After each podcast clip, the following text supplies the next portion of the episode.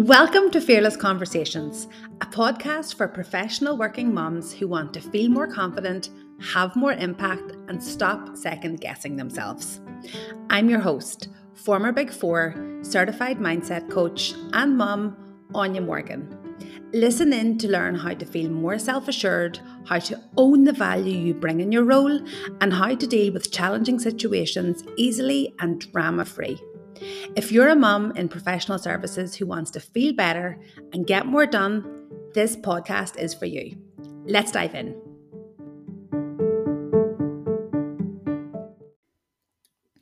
Hello, and welcome back to the podcast. I'm recording this in early September when the children have just come back to school, which feels like a lovely, fresh new start. We had a lovely, lovely, lovely summer and now it feels like it's time to get back to the routine, to our new systems, our new ways of doing things. And in many ways, September feels to me like more like the start of the year than January because of that big blank open new page. And I'm really enjoying that, the new start. And I've been talking a lot to my youngest son who just started secondary school, which is probably he they go a wee bit earlier here than yours probably do. Um, but his biggest sort of obstacle this year is organization. So, self organization, how he uses his time, how he is prepared for class, for the days, for the weeks, for what's coming, and keeping that overview for himself, which I think in primary school the teachers work really well to do for the children. But there, I find the step up between primary school and secondary school in that way, it's very, very steep in terms of like one day they're being very, you know, tightly brought through a process and the next it's okay here you are here's your locker throw your stuff in and here's your timetable. So something i've been really thinking about with him and trying to bring over to him is this idea that the way we become more organized is by going through a process of learning to be an organized person.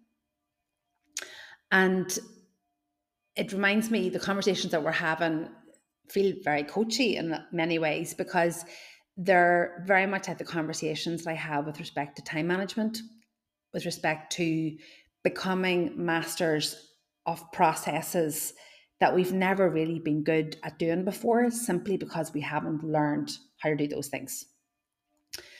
Like, how often have you heard someone say, I'm just not good at running marathons? We don't say things like that because we know and kind of accept and agree that running a marathon is a process of preparation we either choose to do or we don't. We know though that there's a series of things that we have to be good at and we have to follow through on because we have respect for what a feat it is to run a marathon and stay in the mind game of it and actually finish a marathon. So our cardiovascular fitness and our commitment and our discipline and our willingness to follow through and planned runs and have bad runs and probably get an injury at some stage. And all that process, if we stick through it and work it down, you can finish a marathon. So we don't attribute the skill to something we're either good at or not. We attribute the running of the marathon to something we either undertook and worked a process for or we didn't. And so we'd never take off running out of the house at top speed and try to run the 26.2 miles because that would be crazy. We set about to plan and master a number of things that will stack up on top of each other until we're able to hit the road and keep moving for the 26.2 miles, following and leveraging off the process that we've been working. And what I see is that people who have tried to be better at managing their time and failed, the reason is very often that they didn't appreciate the process that was involved. They didn't appreciate that there was a process they had to learn, and therefore they had to be allowed the breathing space of being a learner, of following the process from the beginning and growing and developing in the following of that process. And what I see with my youngest son at the moment is, is he's really enjoying how much space there is for that in school. So they're expected to be asking loads of questions. They're expected to be, you know, not completely all over it. But he also knows that coming soon is a time when those expectations are going to slide away and he is going to be expected to be able to do things. And what I'm trying to do is guide him through to be able to do that as self sufficiently as possible and to become a person who is not very organized today, but will be a person who is an organized person in the way he thinks and structures his day. And I think when we don't sort of give ourselves, or if, if it's you working with your children on a process of time management, if we don't give a sense of, of course, you're not there yet, of course, you can't run the 26.2 miles yet because you haven't yet learned all the component things that that process requires what we end up doing is getting very impatient that we're not there yet. We end up thinking that we're just not the kind of person who can do this when simply we just haven't followed a process. So, with that in mind, what I was really thinking about is what the things are that we do have to be able to master in order to become people who are good at time management. So, the things that we have to allow ourselves a space to become good at, and that means probably to fail and get them wrong sometimes in order to really master them. And I think in the places that we work in professional services environment, we talk a good fight with respect to, you know, growth mindset. But in actual fact, there's almost no room for failure. There's almost no breathing space to say, I made a decision yesterday that was not a good decision with respect to time management, and that's why today's report is late. That's something I have almost never heard somebody say, and I can't imagine somebody saying, and I think it happens to every single person multiple times every week. So I'm not suggesting that you become that person who goes and says that, although if you can and you do, and it's going to create definite great waves where you work. It's I think it's a really good thing to be that um, genuine and authentic and create a true growth mindset. But what I'm really talking about is you having grace with yourself. If time management is something you're working on, that the reason you aren't good with managing your time yet is because you have never learned the component things that a person who is good with managing their time has learned. And this is what they are. The first thing is going to sound so obvious. Please don't stop listening because it is really obvious. And maybe you're one of the exceptions. But if I ask this question to most people, they can't really answer it in a very um, in a very persuasive way. The first thing is you must understand what you're actually in your job to do. What are the outcomes that you're responsible for? What are the value creating activities that you're responsible for that are your main core value driving activities every day? For example, you aren't in your job to attend meetings, you aren't in your job to make phone calls. You're in your job to create a specific outcome for a specific client that is XYZ. The second thing, once you know, like, and are very clear on how you create value, how you, what it is you're paid to do, is learning to prioritize because there are lots of things that you're paid to do. Some are more important given the season, given the piece of work you're working on, and some are less. And for you to be able to zoom out from all the things that are important and say, and here's what from that set of things is important today, this week, this month, this quarter, this season and prioritize those, that is the second thing you have to be able to do to be good at time management. The third thing you have to be able to do, to do is learn how to trust your own judgment and act on it. So when you prioritize something, you have to make a decision. And once you've made the decision, you've then applied judgment to your situation.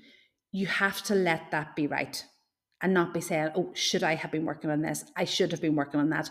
My brain's badgering me. I should have been doing this because my brain's anxious about that or because my brain wants to please the person who that's for. No, I've made a decision. I'm going to exercise that decision, knowing that I'm going to get to the other things. So that's what I mean when I say trust your own judgment and act on it. The fourth thing is being radically honest with yourself about where you waste your time. So, where you spend time doing things that are not value adding, that are not efficient, that are not effective, owning that just to yourself and saying, I'm doing this because, you know, I'm a director who's still in the weeds in this area because that's my comfort zone. It's what I'm very good at. It's what people expect from me. But actually, I know that in order to become you know, a, a, director who's about to be a partner, I have to let go of working on the detail a bit because I'm going to have to be able to free myself up to do that kind of leadership on the role. Be honest with yourself about that and know what your process is. The next thing is identifying what your current procrastination and distraction triggers are and taking ownership of finding solutions for them. So, we're all going to want to procrastinate sometimes. We're all going to be distracted sometimes. We can't really avoid that. And we can't, you know, no matter how much you close your door or vow not to be um, distracted, they're going to come in. What happens next is how you respond to tendencies to procrastinate or the tendency you have to get distracted. What happens in your response? changes how you then use your time post distraction or procrastination. Thinking about that ahead of time, knowing, seeing your patterns, seeing where it happens, that's going to be a really crucial part of becoming good at time management and is one of those many, many, I told you about these habits that we stack on top of each other that become the habits of the person who's good with time management. That's one of those. The next one I think is is understanding what you're actually capable of doing in a day.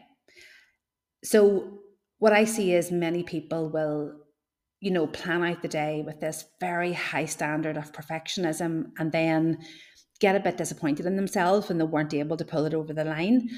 I think in time management, a huge component of it is knowing what is really realistic for me to expect from myself today and be able to complete on.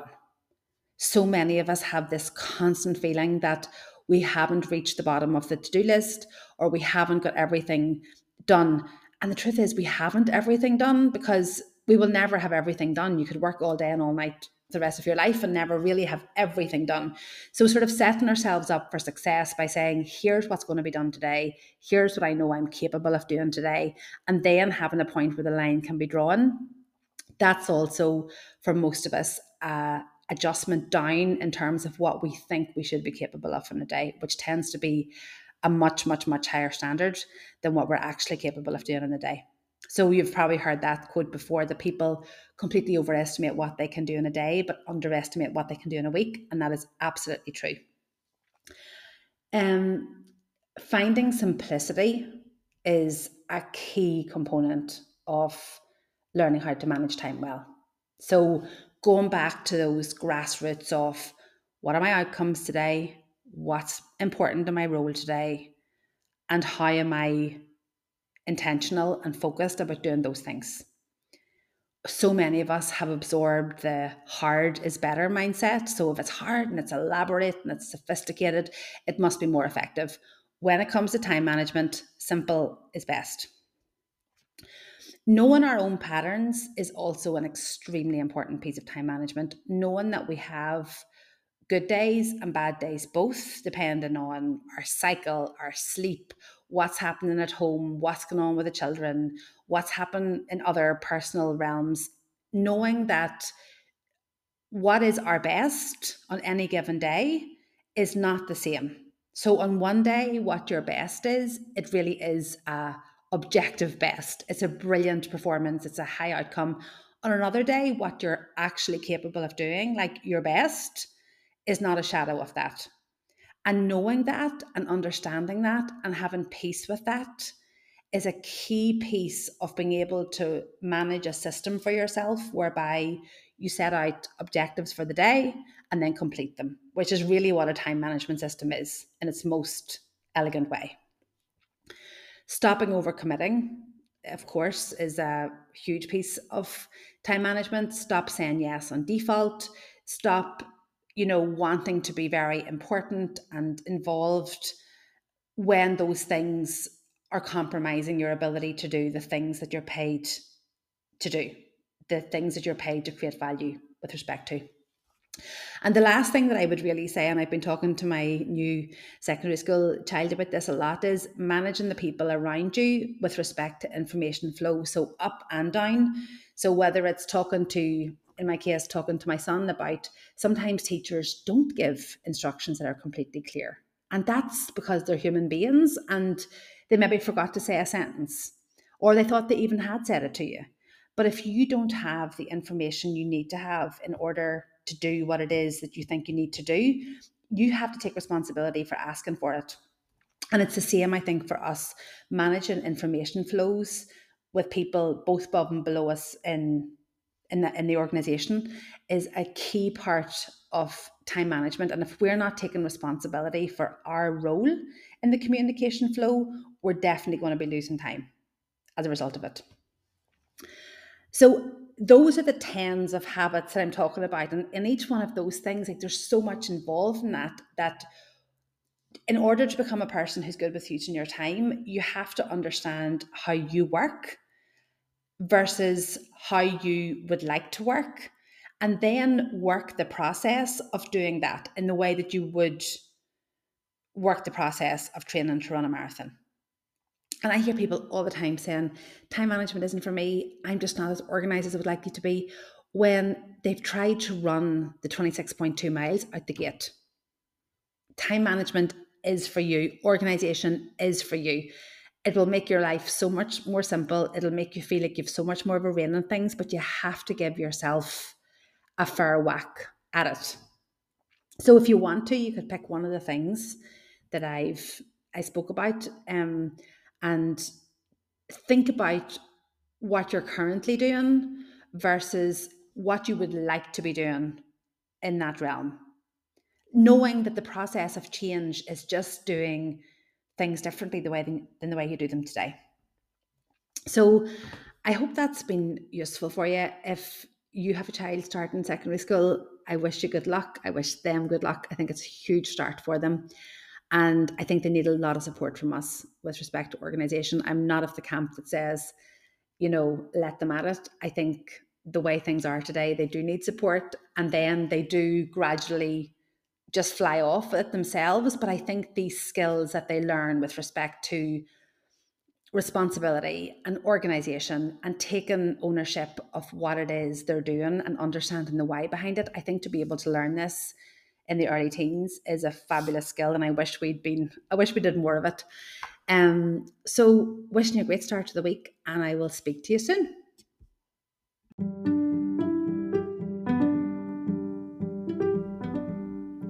Thanks for listening. If you liked what you heard today, I want to invite you to click subscribe so that you hear any future episodes of this podcast as they drop. Also, if you heard me say something today that you think would help another woman that you know, then please be sure to share that podcast with her, and I'm sure she will be so thankful. Speak soon.